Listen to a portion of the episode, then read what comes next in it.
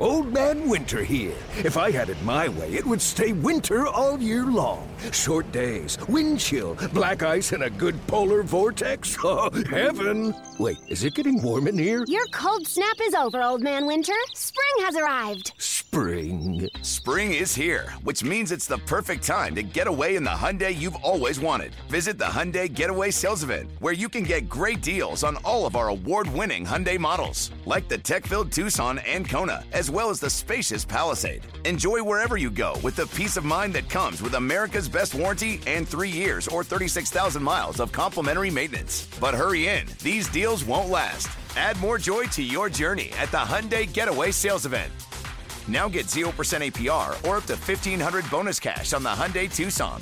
Now, during the Hyundai Getaway Sales Event. Offers end soon. Call five six two, three one four, four six zero three for details. The following is a presentation of A's Cast, your free twenty-four seven nonstop destination for A's baseball.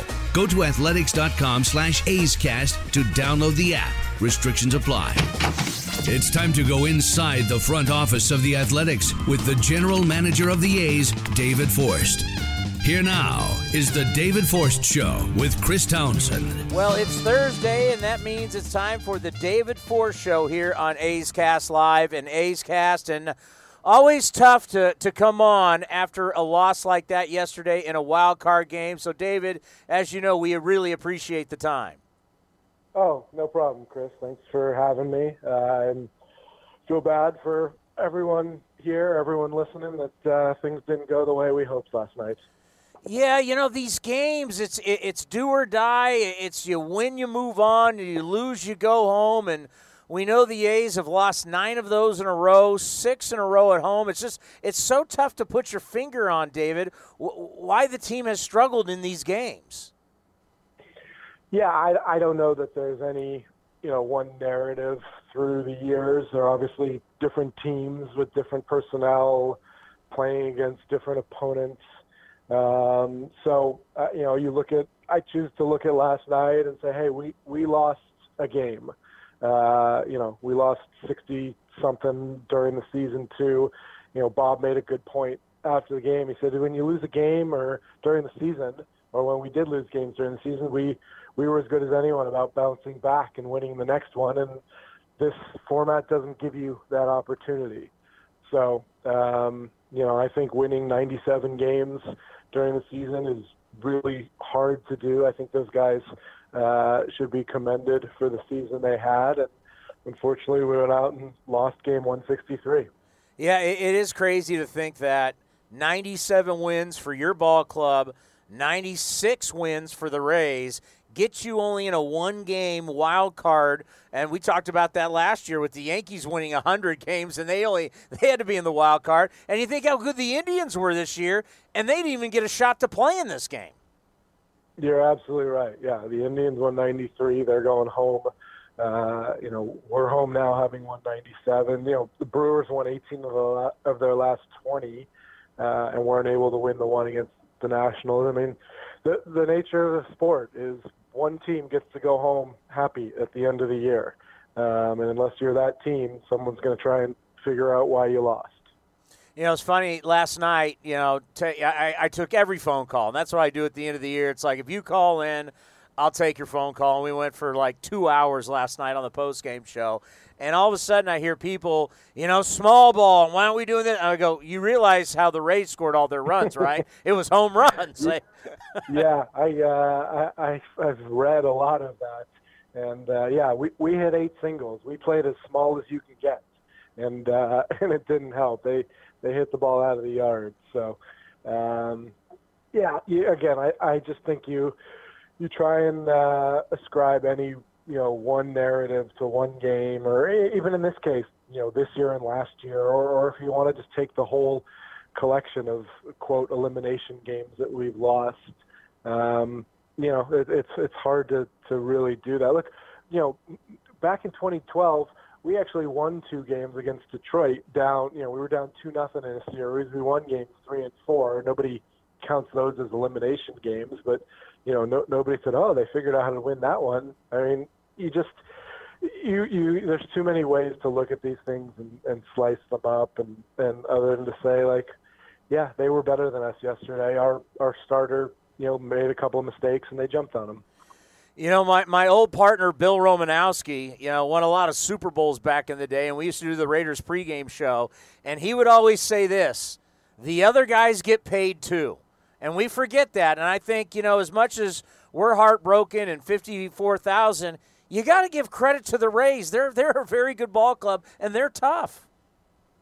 For sure, for sure. They did, you know, they did a great job this year. They – They had a good team to start. They made some really good moves at the deadline.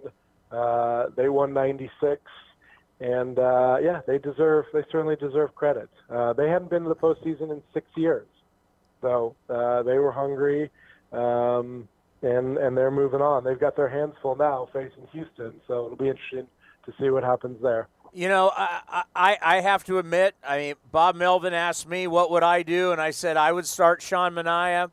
We were all on board with it. Uh, now, I mean, hindsight's twenty twenty, and everybody can look at it a different way. And obviously, when you score one run, it doesn't matter who was your starting pitcher or who came in after the game. It's just Mike Fiers has been a, a, a he's been a great pro, and I'm not saying he's an ace-like pitcher, but at times he pitched like that this year. Is there any looking back that you've lost two wild card games in a row, and both times Mike Fiers did not pitch in the game? I, I, well, first of all, you said we only scored one run, so yeah. It may not have mattered who started that game. Um, look, M- Mike has pitched great for us. He had a great season. Um, Sean pitched better than he did in September, and uh, and and Sean was the right guy for this for this matchup. So he didn't he didn't execute it, and, and you know he ran into into some trouble. Uh, at the same time, he also punched out half the guys that he faced. So it's not like his stuff wasn't any good. Um, so I, I, you know, I respect what Mike has done since we traded for him a year and a half ago, uh, and I'm thrilled that he's here, and, and you know, and we have him for next year as well. Let's go into next year. Next year, I, I start thinking about your rotation. I think about your triple A rotation. I mean, the depth that you have, and just off the top of my head, when I think of Fiers, I think Frankie's going to be back, Jesús, Puk, Manaea, Bassitt. I mean, that's six right there. And to think of all the other guys that you have and young guys that are coming up, talk about the depth and, and, and the fight that you're going to have in spring training for those five positions in the starting rotation. Yeah, it's a great position that we're in right now as far as, uh, as starting pitching and the depth. I mean, a year ago, we, we lost this game and turned our attention to the offseason and figured we needed to, you know, basically create a starting rotation from scratch. Uh, and now we're, you know, we're in a much better spot.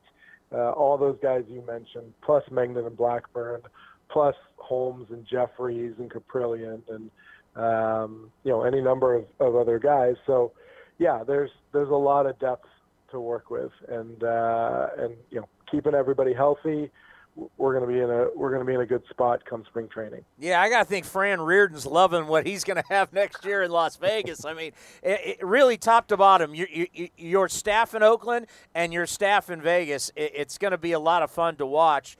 And when I think about Luzardo and I think about Puk, are there going to be limitations to them next year, or are the training wheels going to be off and it's like guns a-blazing? Yeah, we'll uh, we'll dig into that in the off season and spring training. I think, uh, you know, as I just said, keeping everybody healthy is a priority. Neither one of those guys threw a ton of innings this year, um, so that's going to have to be a consideration. But uh, but as far as, you know, both guys are starting pitchers, both guys are are. Uh, pitchers we, we see going deep into games, and um, I'm, I'm excited to see what they both can do over a full season. Yeah, I said last night in the postgame show, one, one of the main things I think we're going to be talking about this offseason and in spring training is you can't start off slow. I, just the way the superpowers work in baseball, with you got these teams winning one hundred three to one hundred seven games, you know, It, it, you you got to come out and you got to win right out of the gate. Wouldn't you agree? I mean, you you got to you got to win game. You're going to have some. Everybody's going to have some obstacles, but you got to be pretty consistent throughout the year because to, to win the division, you're going to have to probably win over one hundred games. It looks that way, and we you know we saw an American League this year that was obviously split into two. I mean, starting from day one, you had a number of teams who you knew probably weren't going to be competitive over the course of the season, and uh, you know you knew you had to do some damage against those teams. So it you know it remains to be seen what teams do this off season and what the league looks like next year. But uh, yeah, I, I don't I don't ever want to have to go into a season counting on a, a second half surge the way we've done. So it would be nice to uh, yeah it would be nice to get right after it. I'm sure you've thought about this, uh, and I, I mean, it's so early, but what what do you think they're the needs that you are going to have to address here in the offseason? it, it is painfully early to uh, to be thinking about that for sure. Um, you know, like I said earlier, you know, our, we're in such a different position from where we were last year. Last year, We were, we knew we were going to have to go outside and, and pick up a number of guys and fill a bunch of holes externally. Uh, as we sit here today and go through the next month until the offseason, you know, really starts, all of our questions uh, are almost internal. How you know who's who's going to fill the holes internally? Who's coming back? Um, you know, who can we keep here? So I, I think it's a very different offseason than than it was last year. And uh, as far as the specifics, I mean, we'll we'll have to hash that out over the next month, uh, leading up to the G M meetings. But uh, but I, I feel good about where, where we are just with the guys who are here. I, I totally agree, David. I think this offseason is going to go so fast because you guys are loaded. Your young players are just going to be better. We talked about your starting rotation. You know, fix some things in the bullpen. But I think you're going to be one of the favorites next year because everybody now knows you win. You win ninety-seven games in back-to-back years. That's not a fluke. That is no joke. That is the real deal. And I think you. Let's praise your staff. You know, I mean, the one thing that I think you and Billy have been so good at is hiring. And we had Billy on the other day, and I said, you know, hiring good people, hiring smart people, that is a skill. Let's praise your staff because your staff is second to none. Without a doubt. Bob, you know, Bob's put together a great staff. Bob obviously leads it, does a great job. But uh, but the coaching staff, the guys who put in a ton of work behind the scenes with the hitters, with the pitchers, on the defensive side, uh, taking all the information, putting a game plan together. Uh, Darren Bush, Scott Emerson, Matty Williams, Ryan Christian, all these guys uh, do incredible work and, and deserve a lot of credit for where this team was this year. And not only on Bob's staff, but how about the people that work under you, your analytics department? I, I mean, I, I know you're not the biggest in baseball, but obviously what you guys put together day in and day out and what you supply Bob with all of the data and all the moves, the people that work under you also need to be applauded. You're right. I appreciate you saying that. It's, it, it's a group effort, and anytime you have success the way we have now for two straight years, it's It takes a lot of people, and it takes uh, it takes a lot of uh, effort behind the scenes. Um, but we we do have a great staff here in the office, um, guys who, who love the game, who just who want to be here uh, to work towards something, and uh, and hopefully uh, hopefully they get the credit they deserve. Let's end on this. So we had a rare occurrence yesterday on A's Cast Live. We actually had the commissioner of baseball, Rob Manfred, on the show. It was really cool. You don't you don't get to talk to him a lot. And he, he praised everything about the A's and, and everything that's going on with the A's, trying to get the new stadium done, winning ninety-seven games. You've been a part. I mean, this is, you know, this has been your life as an adult working for the A's and, and working to make this the best organization. What does it mean when the top guy says so many glorious things about what you guys are doing, not only from the business side, but the baseball side?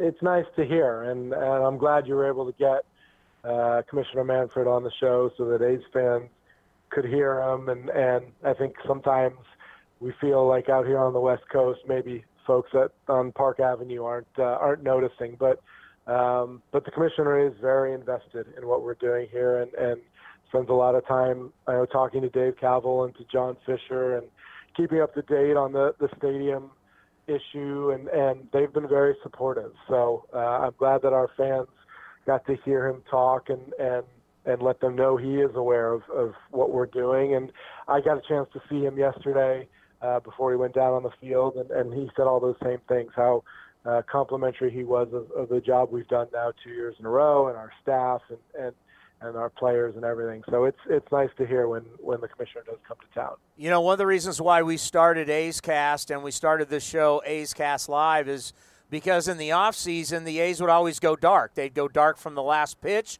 all the way to spring training. What we have now is we have an outlet for A's fans in the offseason when there's trades and there's signings and everything going on in baseball. Uh, we're not going to get you every single week, but we'd love to still have you on the program when there's moves made and just to catch up with you to see what is going on, because uh, we now have an outlet that's still three sixty-five, twenty-four seven for A's fans. And I want to thank you for, for what you did for us this year, helping us grow this thing and being on every single week. It meant a lot to all of us.